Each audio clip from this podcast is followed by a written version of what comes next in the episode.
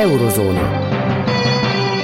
A Klubrádió Európai Uniós magazinja.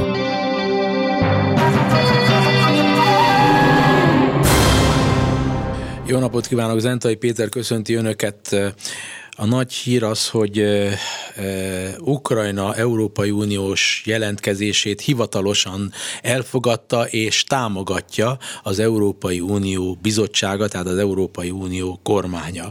A tegnapi nagy hír az, az volt, és ez mind a mai napig egy nagy jelentőségű, gondolom én, uh, dolog Ukrajna népe szemszögéből nézve, hogy elment Kievbe az olasz, a francia és a német legfőbb vezető, és maximális szolidaritásáról biztosította Ukrajnát, illetőleg azt mondta Macron, hogy nem engedjük meg, hogy Oroszország nyerjen a háborúban, és ekközben az Egyesült Államok pedig egy milliárd dollárnyi katonai támogatásra e, tett ígéretet Ukrajna számára. E, beszélgető partnerem Dmitro Dzsuzsanszki, eh, Ungváron élő ukrán politikai elemző, ért eh, magyarul, ugye ért itt van a vonalban Dmitro, üdvözletem, ért ugye egy kicsit magyarul. Halló? Jó napot kívánok! Igen, de e, abban állapodtunk meg, hogy én e, majd magyarul feszem föl a kérdéseket, hogy az időt ne raboljuk. Ön nyugodtan válaszoljon angolul, mert ez így könnyebb önnek, és nagyon szépen köszönöm, hogy velünk van. A kérdésem, az első kérdésem az az, hogy e, mit szól ezekhez a friss hírekhez? Valamilyen sorsfordító jelentőségűnek tartja-e, ahogy angolul mondják, game changernek, vagy pedig ez a dolgok természete az ön és ukrán, sok milliónyi ukrán honfitársa szemszögéből nézve. Please uh, continue in English and I'm trying to translate it. Okay, thank you, thank you one more time. Yes, of course, it's a game changer uh, moment, but not in the sense that war uh, and Russian aggression will stop immediately tomorrow or in a week or even in a month. Uh-huh.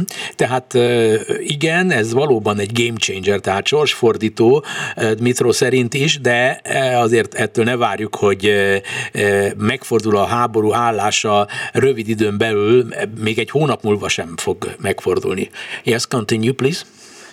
It is also a game changer uh, in combination with the last decision that you announced of the European Commission uh, to recommend to grant Ukraine uh, the candidacy status, but not in a sense that Ukraine tomorrow or in a week or in a year will become a EU member.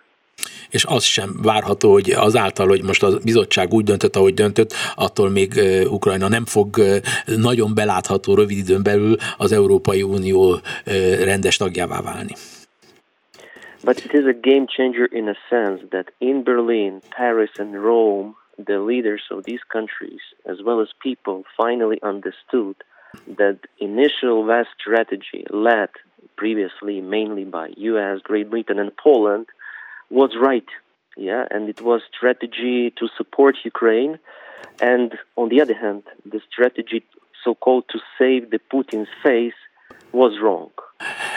Igen, tehát az a, az a lényege, hogy az viszont bebizonyosodott ezen friss hírek alapján, hogy jó volt az a stratégia, amit eddig követett a nyugat. Tehát, hogy nem fogjuk föladni, nem csak, hogy nem fogjuk föladni Ukrajnát, hanem folytatni kell keményen a szolidaritás, sőt, mi több, nem fogadjuk el, hogy egy olyan béke jöjjön létre, amiben azt segítjük, hogy úgymond Putyin megőrizhesse a mm, arcát a világ előtt, és amit aztán, ezt nem mondja Dmitro, de nyilván ez az értelme az egésznek, hogy utána azt mondhassa, hogy tessék, győztem. Go on, please. Yes. Yes, after what Mr. Macron, Scholz, and Draghi saw in person in Bucha, Irpin, they definitely understood that there is nothing to save in Putin's face, I don't know, brain, and political future. Igen, tehát az a látogatás, amit tett a háborús bűncselekmények helyszínein, egyebek között Bucsában a három vezető, Macron, Scholz és Drági, azok meggyőzték őket, hogy, hogy olyan borzalmak történtek valóban oroszok által végrehajtott háborús bűncselekmények, aminek alapján nem érdemelheti meg Putyin, hogy e, valamilyen módon e, e, kezet nyújtsunk neki, és azt mondhassuk, jó, akkor elfogadunk, hogy, hogy, hogy, hogy neked is vannak jogaid, és béke lehet köztünk csak úgy. And it means, this strategy means right now that there is no alternative just to stop and change what is important, to change current Russia, to change Putin's Russia. And it means to defeat Russia in the battlefield and also to make Russia change from inside and outside. Uh-huh. Tehát gyakorlatilag most ott tartunk, hogy, hogy egyértelműsödik, hogy nincs alternatívája annak, mint egyfajta nyugati, illetőleg ez, ez konkrétan ukrán győzelem abban a tekintetben, hogy az a világ, amit az oroszok csináltak maguknak, amely belül és kívül olyan, amilyen, az nem maradhat olyanná, és nem maradhat olyan, amelyik ilyen ö, ö, dolgokat művel, mint amit Ukrajnában, hogy tudnék egy szomszédos országot ö, fogja és elfoglalni akar. And it's important one more to summarize that everybody, I hope so, but definitely Paris, Berlin, and Rome understood that to keep living near such Russia, even if ceasefire will start tomorrow or in a week, but to keep living with such Russia means to be under the danger constantly. So there will be no peace with such Russia. Azt érthette meg ez a három vezető a helyszínen, hogy egy olyan Oroszországgal, mint amilyen ez a mostani putyini Oroszország, képtelenség békében élni. Tehát, hogyha ott vagyunk a közelében ennek az Oroszországnak, ha egy ilyen Oroszország van a közelünkben, akkor azzal nem lehet békében élni, mert ez az putyini Oroszországnak a karaktere, amit Ukrajnában csinál. És ez, ezt kell megértenünk mindannyiunknak, gondolom én, ez az üzenete most Dmitro Tuzsánszkinak. Dmitro, azt szeretném megkérdezni, hogy amikor te, az ön nevét megismertem még egyszer most, az a New York Times-nak volt köszönhető. Tegnap a New York Times-ban írnak egy cikket arról, hogy a ungvári és az kárpátaljai magyar kisebbség eléggé kétarcú. Tehát az egyetlen olyan kisebbség írja a New York Times, amelyik nem igazán érzi magát otthon Ukrajnában, a szíve valahol inkább magyar, jóval inkább a magyarországi kormányhoz húzza, mint az ukrajnaihoz, és hogy nincs szívvel, lélekkel az ukrán, az orosz agresszió áldozatai mellett. Ehhez mit szól? Um, so yes, Hungarians Ukrainian Hungarians, the Hungarians of Transcarpathia are still closer and more loyal to Hungary, definitely. But it doesn't mean that all local Hungarians share the same opinion or same vision on uh, Russian invasion into Ukraine as official Budapest shared. El, elismeri a uh, Mitro Tuzanski, hogy az közelében, a szomszédságában élő magyarok valóban szívük szerint inkább húznak Budapesthez, mint Kievhez. De ez nem jelenti azt, hogy a túlnyomó többség negligálná mindazt, amit Ukrajna most produkálni kénytelen Oroszországgal szemben, nem jelenti azt, hogy ellenséges lenne az ukrán vezetéssel, vagy az ukrán ügyjel szemben. Yes? Uh, yeah, like it happened in 2014 when invasion, uh, actually, an aggression, Russian aggression really started. And after the February 24th, the Hungarian community here in, in Ukraine, in Zakarpattia, are very, very divided and very, very frustrated.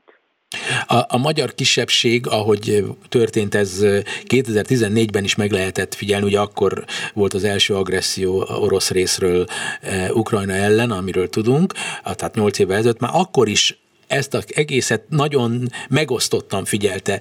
Egyik rész a, a szolidaritását tudta érvényre juttatni az ukrán áldozatok és az Ukrajna ügyének a támogatása kapcsán, a másik rész viszont nem mutatott semmiféle szolidaritást.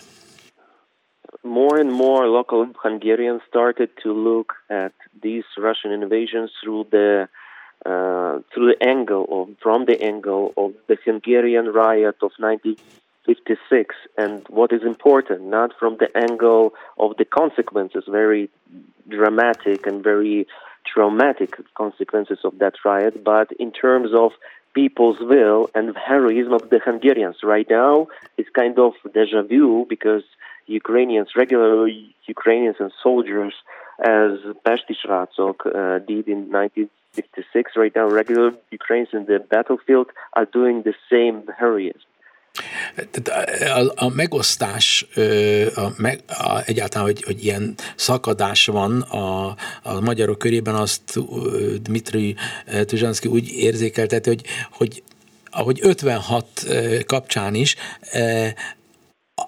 sokan úgy érezték, vagy egyáltalán nem érezték, hogy van egy hasonlóság az ukránok orosz ellenes védelmi küzdelme, és a között, ahogy a magyarok, ahogy, a, ahogy mm, Tuzsanszki úr mondja, a pesti srácok védték a hazájukat a szovjet tankokkal szemben, tehát hogy, hogy azt, a, azt hogy, hogy ugyanarról, ugyanarról beszélünk. Ezt a dolgot nem egyik oldal föl tudta dolgozni, hogy itt nagyjából hasonló helyzet van, mint 56-ban volt nálunk, a másik oldal pedig ezt nem így értékelte, hanem másként.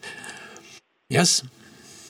And um, yeah, these people are starting support Ukraine more and more in terms of anything, humanitarian support and so on, and they are becoming indeed the part of political nation. And uh, I could name you, uh, you know, many of people who actually are, let's say, uh, uh, are right now in, let's say, battlefield, the real one in the front line, and the uh, these, let's say, back battlefield in volunteering, supporting uh, the hosting refugees, Azok, akik megértik a magyarok közül, hogy micsoda hasonlóság van, kísértetés hasonlóság az a harc között, amit a 56-ban a magyar forradalmárok vívtak, és azon harc, amit a mai ukrán nép folytat nagyjából ugyanolyan mentalitású ellenséggel szemben, azoknak növekszik folyamatosan a szolidaritása a,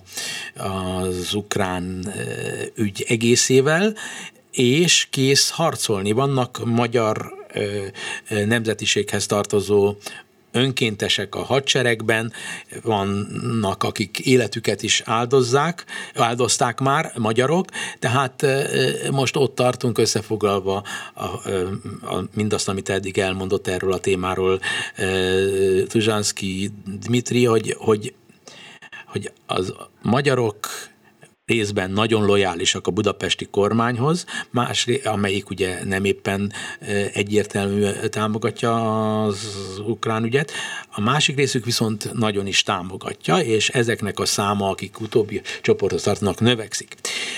Az is érdekes lenne tudni, hogy, hogy, hogy mi az titka annak, hogy a ti, hogy, hogy az önök országának a hadserege ilyen, ilyen, ilyen sikeres. E, tehát nem feltételezte senki, hogy erre képes az ukrán hadsereg, sőt, e, e, mint kitudódott hírszerzői források szerint arra számított Putyin, hogy 12 óra alatt el fogják foglalni Kievet. Mi, mi itt a titok nyitja? Could you a little bit translate in English because I'm. I, uh, yeah. I so so so um, uh, we are now aware of the. Um, intelligence reports that Putin wanted to occupy Kiev within 12 hours. But mm-hmm. we are in the 114th day mm-hmm. in the, of the war. So, mm-hmm. so how how is it happening? I I, I am really uh, uh, wondering that that can happen. And and what is your opinion? How is it happening? Yeah. Okay. So um, this is. Uh, so I was surprised, and I am surprised still. And I'm not just surprised. I'm proud of Ukraine Army people, uh, our president as well. Despite I didn't vote for him, to be honest. And uh, I think the the whole Europe and the whole world are surprised. Putin is surprised because of Ukraine resistance, but uh, I think all these, um, let's say will and all these efforts, heroic efforts, is because Ukraine faces the existential uh, threat. And right now, it's for us, it's black and white. We will survive or we will be killed.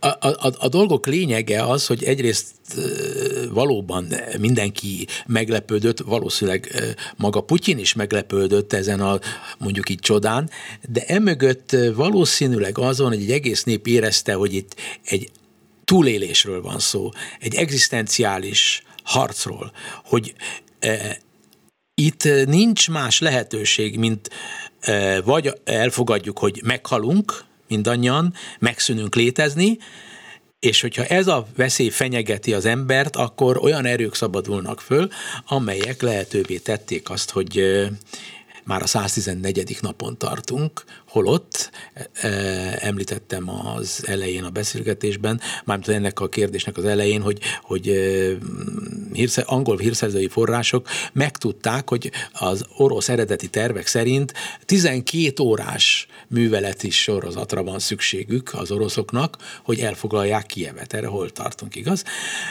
Um, so uh, last is is is what what what the goal of of, of Russia you, you think um, are they ready to to to fight uh, forever? Tehát az a kérdésem, hogy, hogy, hogy mi, mi az oroszoknak a végső célja ő szerint? Tehát végig fogják az egész életet harcolni, ha nem sikerül elfoglalni Ukrajnát?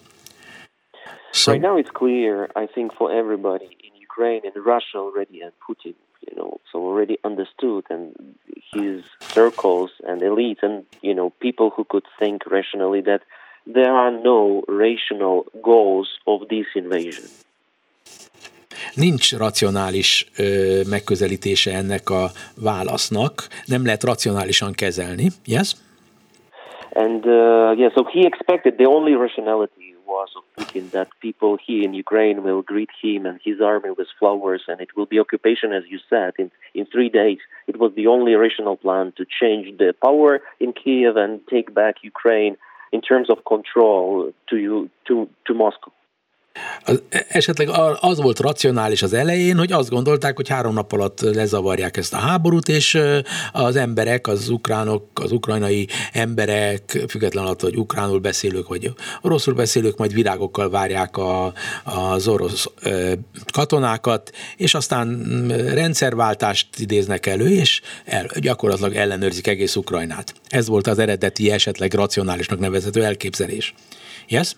But but right now, because of Ukraine resistance, support of West, and no support of Russian army, Russian politics, Russian vision in Ukraine, there is only so the rational goals of Russia, and these goals, what we see in practice, this is like atrocity, it's genocide, tortures, uh, filter camps, scorched earth principles, and human ideology. This is what we experience every day. So it's irrational goals with with no uh, exactly final what what Putin wants to to achieve apart just kill people and destroy the whole country. What else?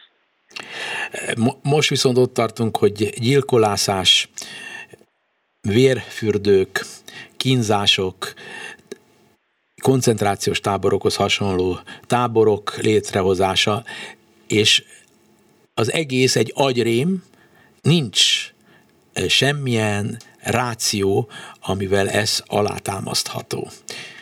So do, do you think that that um, uh, a peace uh, with that Russia really impossible? Then uh, what the reality of the Ukrainian victory. What is the victory for Ukraine? Azt kérdezem, hogy ha ezek szerint egy ilyen Oroszországgal nem lehet békét kötni, akkor, akkor mi fog következni? Lehet, hogy Ukrajna ténylegesen győzni tud? Yes, last. The, the main lesson is that with such Russia, any kind of ceasefire agreements, actually which were made in 2015, uh, 14, in 2008 in case of Georgia, and earlier before. So it means just postponing or just put a brick for the new war. Because with this Russia, you couldn't make a deal. Because Russia will start one more time very irrational or rational less aggression war, and it could be Ukraine, Moldova, Baltic states. It doesn't matter for them. So it's the way of this regime of current Russia is uh, really uh, live on. That's why we need to stop them and change them. This is the only way. Az utolsó kérdésemre a válasz tömören az, hogy valóban nem lehet egy ilyen Oroszországgal semmiféle békéről beszélni, hiszen ők nem tiszteltek semmilyen béke megállapodást 2014-ben, amit kötöttek, 2015-ben, amit kötöttek, és korábban 2008-ban, amit Grúzia elleni agressziójuk után kötöttek. Tehát e, ilyen e, tartós béke lehetetlenség. Tehát mind e, Ukrajna számára nem egy perspektíva az, hogy egy olyan fajta vezetővel és olyan fajta országgal megállapodjanak, amelyiknek a természete ez a fajta irracionalitás, az, hogy nem lehet leállítani őket. Ha békét kötnek, akkor is folytatják. És hát ezt nekem megírta előzőleg Dmitro Tuzsanski e-mailben, hogy azt kell megérteni a nyugati világnak, hogy lemondásokkal jár, de az ő érdekük, az ő továbbélésük, hogy biztosíték az, hogy ne legyen Putyinnal semmiféle béke, mert vele nem lehet békét kötni. Mitro Tuzsánszki, nagyon szépen köszönöm. Thank you very much. Köszönöm szépen. És a vonalban most Amerika szakértőnk, Nagy Gábor, a HVG vezető munkatársa. Szervusz Gábor! Szervusz Péter! E, ez az utolsó gondolat, hogy tudni ezzel az Oroszországgal nem lehet békét kötni. Vajon az Egyesült Államok vezetésében egyértelmű, vagy ott is vannak ellen vélemények, ahogy Európában is látjuk? Hát szerintem az Egyesült Államok vezetésében, illetve ha Biden adminisztrációról beszélünk, akkor abban ez elég egyértelmű. Éppen azt hiszem, hogy Joe Biden elnök egy intervédi hírűségnek, és abban azt mondta, sok mindenről beszélt, de amit a háborúról mondott, az az volt, hogy az Egyesült Államoknak egyrészt erkölcsi kötelessége volt, erkölcsi kötelessége segítséget nyújtani Ukrajnának az Oroszország elleni védekezésben, másrészt pedig az Egyesült Államoknak az is az érdeke, hogy megakadályozza Európában a a káosz kialakulását, amit az eredményezhet, hogy ez a háború folyik Ukrajnában, tehát Oroszország egy agressziót indított Ukrajna ellen. Én úgy gondolom, hogy ugye Joe Biden volt nagyon hosszú ideig a Szenátus Külügyi Bizottságának az elnöke, rengeteg külföldi politikust ismer.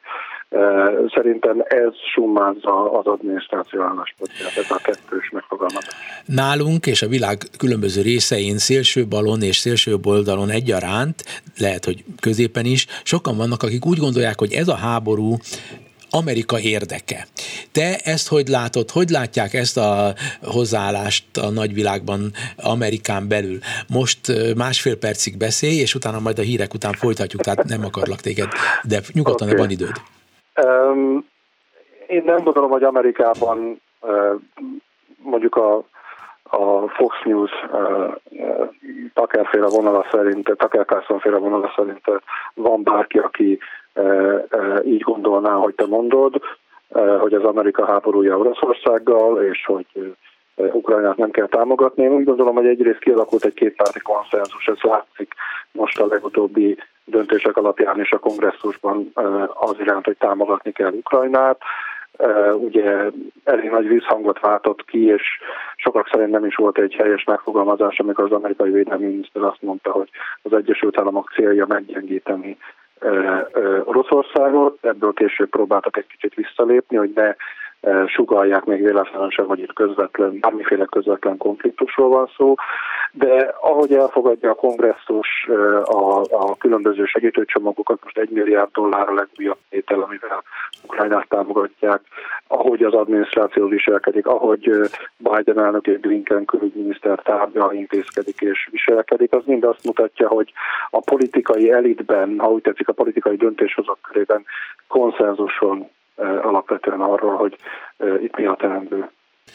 Most köszönöm, hogy ilyen tömören érthetően elmondtad ezt, és akkor hagyjuk át a szót a hírszerkesztőnek, és utána folytatjuk a beszélgetést Nagy Gáborral. Eurozóna.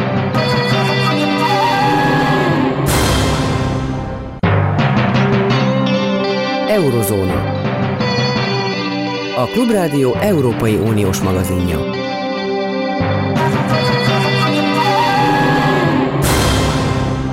Gyerekkorom óta közkeletű világszerte szerintem, de emlékszem, de mind a mai napig, hogy, hogy az amerikai fegyverlobbi a nagy győztese, mindig minden háborút ők e, szaszerolnak ki.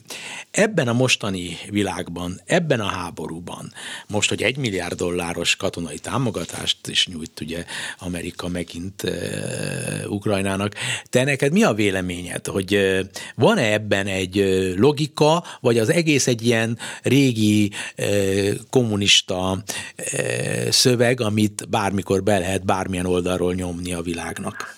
Én úgy gondolom, hogy ez egy régi beidegződés, és szerintem ez most az összes költségméletek lapjaira tartozik.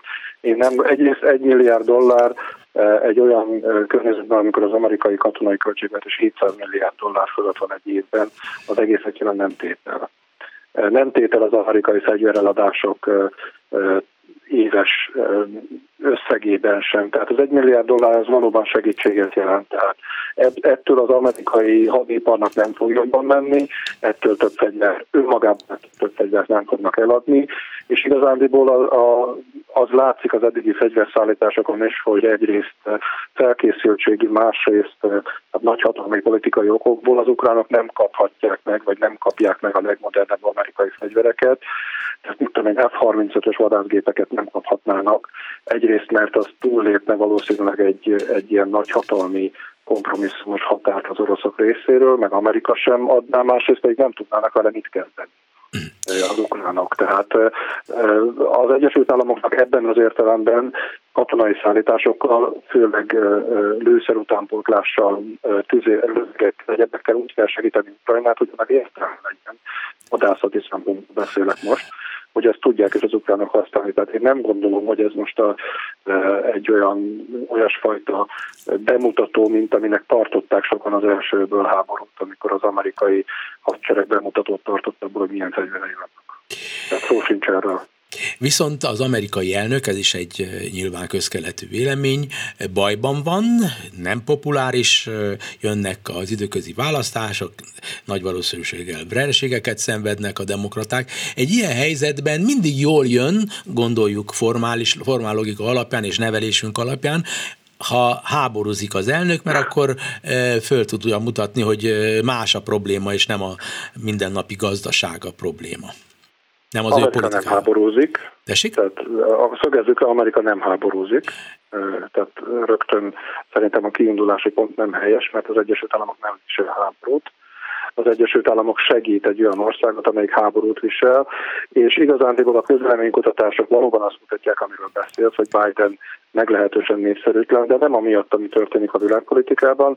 Most nagyon leegyszerűsítve amiatt, mert 5 dollár egy gallon benzin, ami azt jelenti, hogy a jelenlegi dollár árfolyam mellett ez bizony az amerikaiak többet fizetnek a benzinért, mint mi a 480 forintos ársapkával. És ez az, ami igazándiból meghatározza az amerikaiak hangulatát, az, hogy ott is két számjegyű bizonyos termékek esetében 30-40 százalékos az élelmiszerár növekedés, és ahhoz képest, hogy Ukrajnában, most egy kicsit cinikus leszek, de ahhoz képest, hogy Ukrajnában háború van, ahhoz képest, hogy az ukrán rendszert az Egyesült Államok Államok fegyverszállításokkal és egyéb módon segíti abban, hogy ellenálljon az orosz agressziónak. Ez igazándiból egy ilyen színes pánklik az amerikai belpolitikán, mert a választás, amiről beszélsz, novemberben a félidős kongresszusi választás, az azon fog állni vagy bukni, hogy az inflációt sikerül a jelenlegi 8,6%-ról leszorítani, hogy a kamatemelés, amit a Fed most végrehajtott, és 94 óta példátlan mértékű volt, az megfékezi az inflációt, vagy recesszióba taszítja a gazdaságot, és hogy a benzin ára visszamegy legalább 4 dolláros szintre. Ezek, ezek fogják eldönteni azt, hogy Ukrajnában mi történik. Szerintem megint cinikus módon mondom ezt, vagy legalábbis realisztikus módon ez az amerikaiak döntésében, hogy ki, kire szavaznak képviselőként vagy szenátorként, sokadrangú kérdés nem mindegy, hogy milyen republikánusok fognak nagyobb eséllyel győzni, és most zajlik egy úgymond kirakat vizsgálat, a, gyakorlatilag amelynek fő célpontja maga Donald Trump, hogy tudnélik, volt-e aktív köze ahhoz a szörnyűséghez, ami 2021. január 6-án történt, a kapitólium ostromának nevezzük ezt a dolgot. Az egész világon odafigyelést érdemel, talán nálunk kevésbé, de Amerikában mindenképpen, és lelepleződni látszik, hogy Donald Trump bizony megéri nagyon a pénzét, és nem egy ö, ö, veszélytelen ember. Viszont vannak a republikánusok körében olyanok, például a Cheney volt alelnöknek a lánya, azok, akik viszont tisztázni akarják ezt a dolgot. Na most a kívülről nézve úgy tűnik, és kérdem, hogy ez így van-e, hogy, hogy most az dől el, hogy kinek a kezében lesz az, a, az az republikánus párt, amely majd kihívja 2024-ben Bidenéket, illetőleg amely jó eséllyel jó fog szerepelni a mostani időközi választáson. Ebben egyetértek vele. Tehát tulajdonképpen magának a január 6-i eseményekkel kapcsolatos vizsgálatnak is az az egyik célja, hogy feketén-fehéren legalábbis amennyire ez lehetséges, kiderüljön, hogy mi történt január 6-án, ebben mi volt Donald Trump szerepe, de hát ha belegondolunk, maga az egész esemény az, hogy az Egyesült Államokban eh, a 19. század eleje óta, amikor a britek eh, vívtak háborút, azóta először ostromolták meg a törvényhozás székhelyét, hogy ebben Trump felszított a tömegek vettek részt, és ami kiderült valamelyik nap a meghallgatáson, hogy a választás éjszakáján a részeg Rudy Giuliani bíztatta Donald Trumpot arra, hogy el, hogy el ne ismerje Biden győzelmét, sőt, jelentse be a sajátjáit, ez valami egészen bizarr.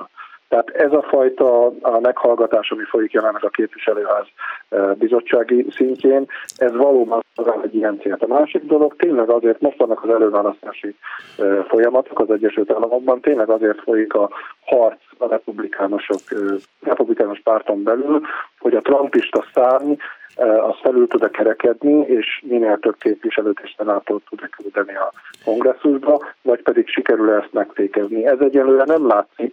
A mai New York Times írt egy nagyon érdekes sztorit, hogy a demokraták több államban, például Kaliforniában vagy Pennsylvániában segítik a trumpista jelölteket a kampányban, azzal a felkiáltással, hogy őket könnyebb lesz legyőzni novemberben. Ez egy eléggé, ez, ez egy másik fajta bizarr helyzet, de mind a kettő jól jellemzi a jelenlegi amerikai belpolitikát.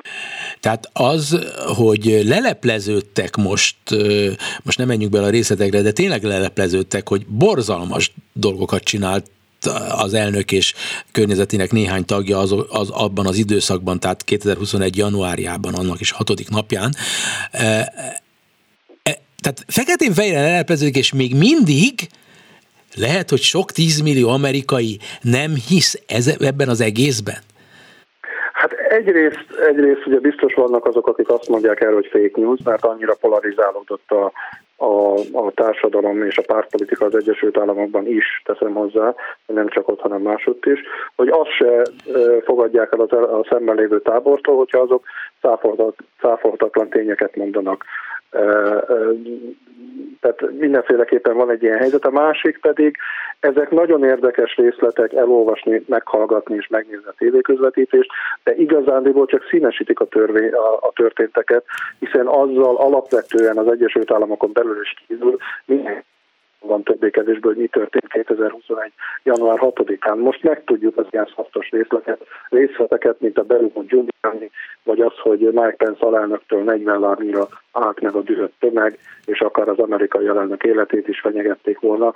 Tehát ezek igazándiból hozzáadnak ahhoz a történethez, amely történet már a két párt odaadó híveinek a narratívájává vált, és ebből a narratívából nem fogod tudni őket kimozdítani azt, hogy most már tényleg rövid idő van hátra a, mi beszélgetésünkből, hogy a infláció az természetesen óriási, és ez mindenütt belpolitikává tud fajulni, Amerikában is, noha globális okai is vannak, azt én értem, de most úgy gondolod-e, hogy, hogy a Bidenéknek gazdasági fronton nincs már mit nem tudnak többet nyújtani. Tehát ő neki vala, csak politikával tud javítani a demokrata párt helyzetén? Hát ebből a szempontból az Egyesült Államok egy piacgazdaság, tehát önmozgó gazdaságról beszélünk, tehát nem, nem lehet azt csinálni, tehát Biden nem, nem hozhat, most sarkítva válaszolok a kérdésedre, Biden nem hozhat egy olyan döntést, hogy a csirke mellett és a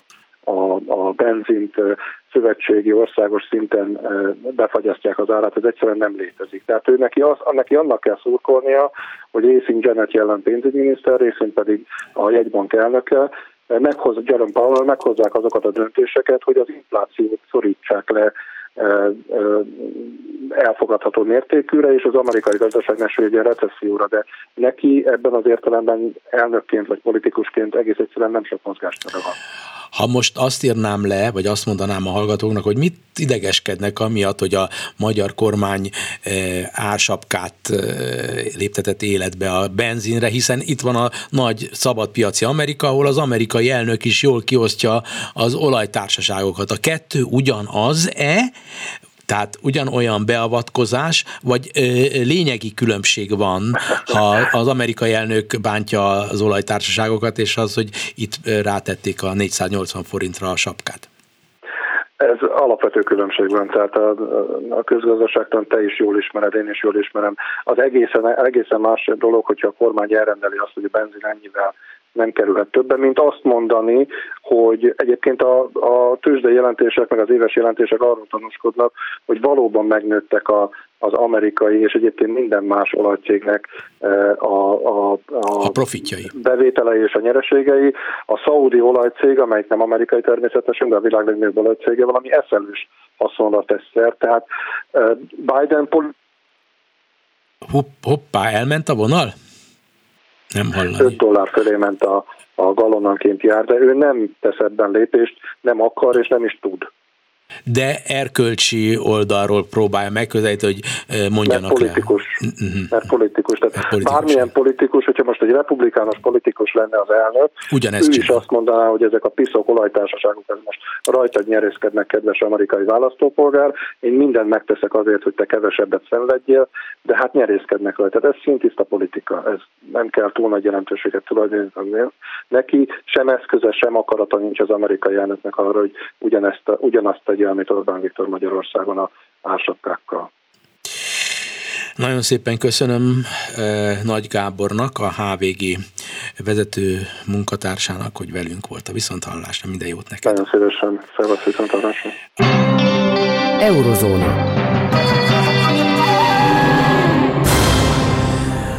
Világgazdaságnál maradunk. Mostani vendégem a portfólió elemzője Venhárt Attila. Tegeződünk, szervusz! Szervusz Péter, köszöntelek és a hallgatókat is. E, figyelted egy kicsit az utolsó mondatokat, amiket hallani lehetett e, Nagy Gábortól. Igen. E, ugyanakkor te átlátod és foglalkozol a portfolio.hu-n, olvashatja mindenki azokat az elemzéseket, amelyeket éppenséggel a energiahordozók globális drámája kapcsán tudsz írni. Most a legfrissebbek egyike az, hogy tényszerűen bevetni látszik látszik a gázfegyver, tehát egy gazdasági fegyvert is Oroszország a nyugati világgal szemben jól fogalmazok, és hogyha igen, akkor ki tudod-e bontani? Azt gondolom, hogy igen, valóban erről van szó. Ez már az elmúlt hónapok során is látszott, hogy azért a gázfegyver eszközével próbál élni az orosz vezetés, és most az utóbbi napok ez egyre jobban rávilágítanak arra, hogy itt valóban ez történhet. Ugye az utóbbi napokban mi történt? Ugye múlt hét végén szivárgott az ki, hogy tegnap majd a, a három fő uniós vezető, a, a, a német kancellár, a francia köztársasági elnök és az olasz miniszterelnök Kievbe fog látogatni egy ilyen szimbolikus Ukrajnát megerősítő támogató vonatúton keresztül. Csatlakozott hozzájuk ugye a román elnök is, és hát csodák csodája, pont az elmúlt napokban derült ki, hogy van egy olyan műszaki technikai jellegű akadály, amely miatt az északi áramlat egy gázvezetéken, ami ugye a tenger alatt köti össze közvetlenül Oroszországot és Németországot, és a legfontosabb, legnagyobb éves kapacitású orosz gázszállítási infrastruktúra jelenleg, tehát, hogy ott az orosz betáplálási ponton turbinák műszaki karbantartási problémái miatt egyszer nem tudnak annyit betáplálni, mint amennyi a szokásos mennyiség. Az orosz érvelés szerint hát azért nem, mert egyszerűen a Kanadába kiküldött turbinákat nem tudják visszakapni, mert hát nyugati szankciók vonatkoznak rájuk. Azóta gyakorlatilag a német és az olasz vezető is teljesen világosan mondta, hogy ez egy teljes félreértése a dolgoknak és a félremagyarázása, alkalmazása nem valós ez a műszaki ok, egy gyakorlatilag erre a történelmi jellegű látogatásra való ö, reakció, retorzió, válaszcsapás az oroszok részéről, ö, hogy gyakorlatilag ö, több tíz százalékkal csökkentették ezen a nagyon fontos szállítási útvonalon ö, a gázszállításnak a mennyiségét. Ez egyébként azóta folytatódik, tehát ma délelőtt is sorozatban jönnek ki a különböző hírek akár a franciák, a csehek, az osztrákok, olaszok irányából, hogy sokkal kevesebb gáz kapnak, mint a naponta megállapított vagy várt gázmennyiség, tehát ez egy egyre fontosabbá váló történet. Nyilván ez felhajtja a gázárakat, ez tudatos célja lehet az orosz vezetésnek. Ez gyakorlatilag tegnap a Szentpétervári gazdasági fórumon a Gazpromnak a vezérigazgatója félmondattal el is ismerte, valahogy úgy fogalmazott, hogy hát igazából nem nem különösebben tölt el minket aggodalommal az, hogy ilyen magas az ár. Na most nyilván ez egy finom fogalmazás ennek a helyzetnek. Tehát összességében gyakorlatilag az történik, hogy ezeknek a, az Ukrajnát támogató fegyverekkel, illetve egyéb szimbolikus lépésekkel támogató nyugati lépéseknek, illetve most pár perccel ezelőtt hogy az Európai Bizottság hivatalosan is javasolja a tagjelölti státusz megadását Ukrajnának, tehát, hogy ezek a lépéseknek van ellencsapása az orosz oldalról, és ez egyúttal ugye jócskán föl tudja hajtani a gázárakat, tehát ö, kevesebb eladott gázmennyiség mellett is jócskán ö, keres az orosz ö, Gazprom ezen az egész történeten, és ugye az uniós stratégiai cél az az, hogy minél hamarabb, minél nagyobb mennyiségben hátat fordítsanak az orosz olajnak és gáznak. Ugye az olaj terén meg is történt ez a döntés, ugye a múlt, het, múlt hónapbeli gázembargós, bocsánat, olajembargós viták után. Nyilván vannak ebben kivételek, de a nagy kép az az, hogy a, a döntő többségét az orosz olajnak nem fogja majd átvenni a jövő évtől az Európai Unió. A gázpiacon ugye nyilván ez egyelőre nem megvalósítható, és pont ezt a fegyvert próbálgatja most az orosz vezetés, de gyakorlatilag egy bevételszerző és egy politikai nyomásgyakorló eszközt látunk itt a tavaszi Rubel vita után. Hát leegyszerűsítve merem állítani, de nyugodtan utasíts helyre, hogyha téves a megfogalmazásom, hogy, hogy gyakorlatilag úgy válik ez a, az ukrajnai háború, hogy úgy mondjam világháborúvá, hogy hál' Istennek nem fegyverekkel, valóságos gyilkos fegyverekkel, de nagyon közvetetten azért emberek millióinak a megfagyásával is járhat, de a lényeg az az, hogy, hogy kiterjesztik az oroszok az egész világra az energetikai jellegű fegyvereknek a használatát, tehát az kőolajjal, az energiahordozókkal, és közvetetten pedig a gáz és a, az, a kőolaj emelkedése nyomán minden alapvető cikknek, nyersanyagnak az ára is emelkedhet, tehát egy, egy árháborúval megspékelt gáz és olajfegyver világháborúban kialakulóban. Mi erről a véleményed? Azt gondolom, hogy ilyesmi történhet. Én a tegnapi cikkemben egy ilyen gazdasági kifárasztás felé haladó háború kifejezést használtam. Egyre jobban látszik, hogy óriásivá nőttek a tétek gazdasági, pénzügyi értelemben, és hát azért ugye itt nem csak a, az olajjal és a gázzal já, történik ez a nyomásgyakorlás, hanem azért ne felejtsük el a gabona, gabona is.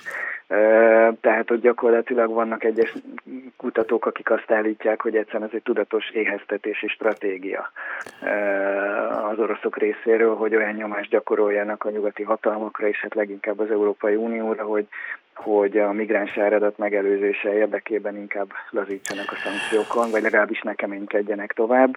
Tehát egy óriási tétek zajlanak, és valóban igaz az, hogy részben a szankciók, részben a, a kínálati korlát miatt, tehát ez már a háború előtt is látszott, hogy a, a, a fosszilis energiahordozókba való ö, ö, alacsonyabb beruházások az elmúlt években oda vezettek, hogy amikor a pandémia után megugrott a, a fogyasztás az energiahordozóknak, egyszerűen nem tudott vele lépést tartani a kínálati, tehát a kitermelési oldal, és ez már egy strukturálisan jóval magasabb olaj, illetve gázpályát vitt bele a rendszerbe, és ezt fokozta tovább a háború.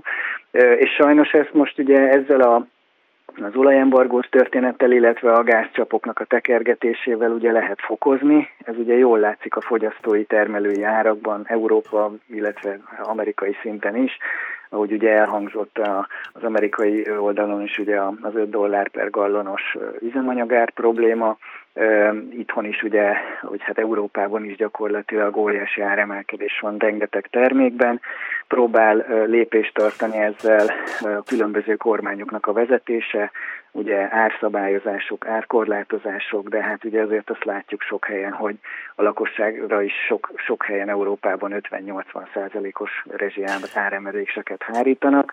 Ez nyilván tovább gyűrűzik a különböző fogyasztói árakba, ezt láthatóan az eurozóna inflációját is az egekbe tolta, illetve a mi régiónkban még ennél jóval magasabbra. Tehát ez egy valóban óriási probléma, és ugye az a nagy kérdés, ha mondjuk egy-két év múlva visszatekintünk, hogy, hogy ezek a problémák milyen gazdasági, vállalati szektorra gyakorolt hatásokkal járnak majd, illetve hogy a politikai stabilitást mennyire fogják kikezdeni a különböző tagállamokban. Ugye ez is benne van a pakliban, ez is lehet úgymond tudatos célja az orosz vezetésnek, hogy gyakorlatilag szétzilálja az európai döntéshozatalt és a politikai kereteket. Igen, és ezzel közvetve közvetlenül elősegíti, hogy az európai közvéleménynek egyre nagyobb része követelje a vezetéstől, hogy alkudjanak meg, feküdjenek le az oroszoknak, és hát ez teljesen logikus az orosz szemszögből.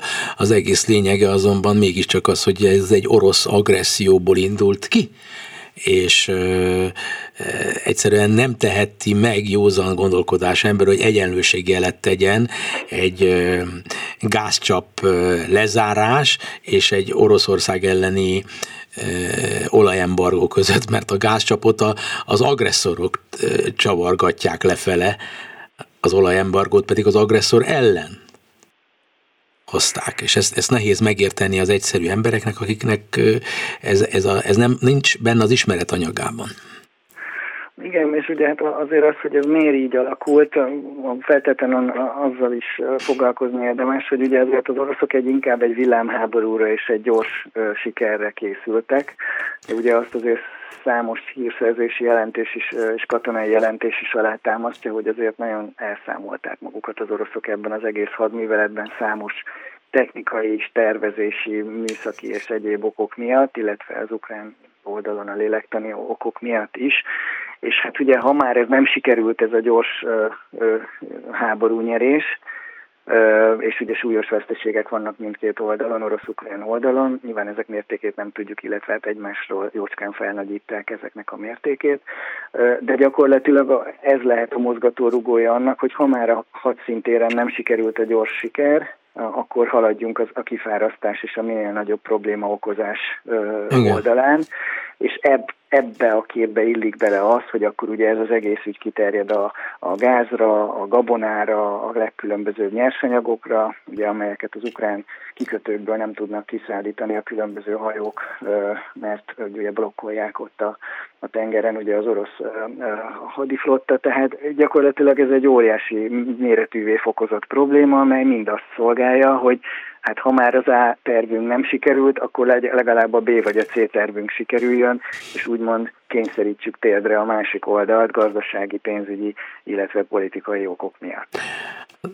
Igen, ez, ez, ez van, és ez borzasztóan rossz előjel sorozat, mert végeredményben lehet, hogy a, olyan választás elé állítja az orosz fél a nyugati felet, hogy azt mondja a nyugati fél, hogy vagy én hosszú távon megszűnök létezni, és a világ autokraták kezébe kerül, vagy ha mindenáról létezni akarok, akkor nekem kell katonailag agresszívebben föllépnem, és mindenáron eltávolítani a hatalomból a, a Putyin. Tehát ez magában hordozza, hogy a reakció katonai oldalról lesz keményebb a nyugati oldalról, mert ők is tudják, hogy egyébként ezt végtelenségig tudják rontani a nyugati világnak az életét az oroszok, ha akarják. Nem végtelenségig, de egy-két évig, és az, az, az nem fogják bírni.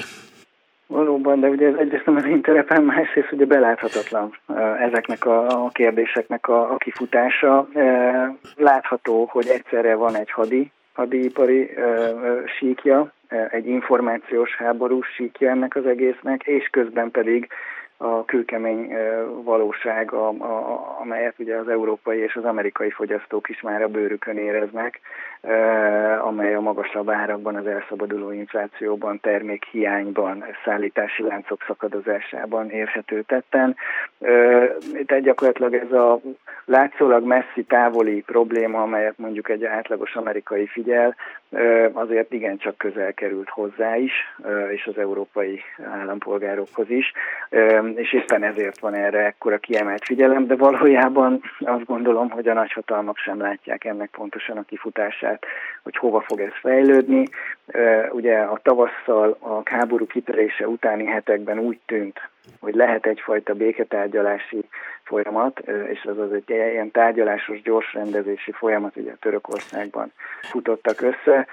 Éppen a napokban derült ki, hogy ugye már majdnem-majdnem kezdtek megállapodni az oroszok és az ukránok, de aztán talán amerikai ráhatásra az ukránok felálltak az asztaltól, és azóta érdemben nincs közeledés a két fél között tehát egyelőre beláthatatlan, hogy hol ki ez az egész. E, e, e, mind a két oldalnak van valamiféle alapja annak, hogy azt mondhassa, hogy ez számomra egzisztenciális kérdés, és ez a legrosszabb omen, mert azokból akár sajnálatos kimondani, de valóságosan világháború is lehet. Egyelőre itt tartunk, nagyon átfogó, érdekes képet kaptunk Weinhardt Attilától, a portfólió elemzőjétől, viszont hallásra Attila, szervusz.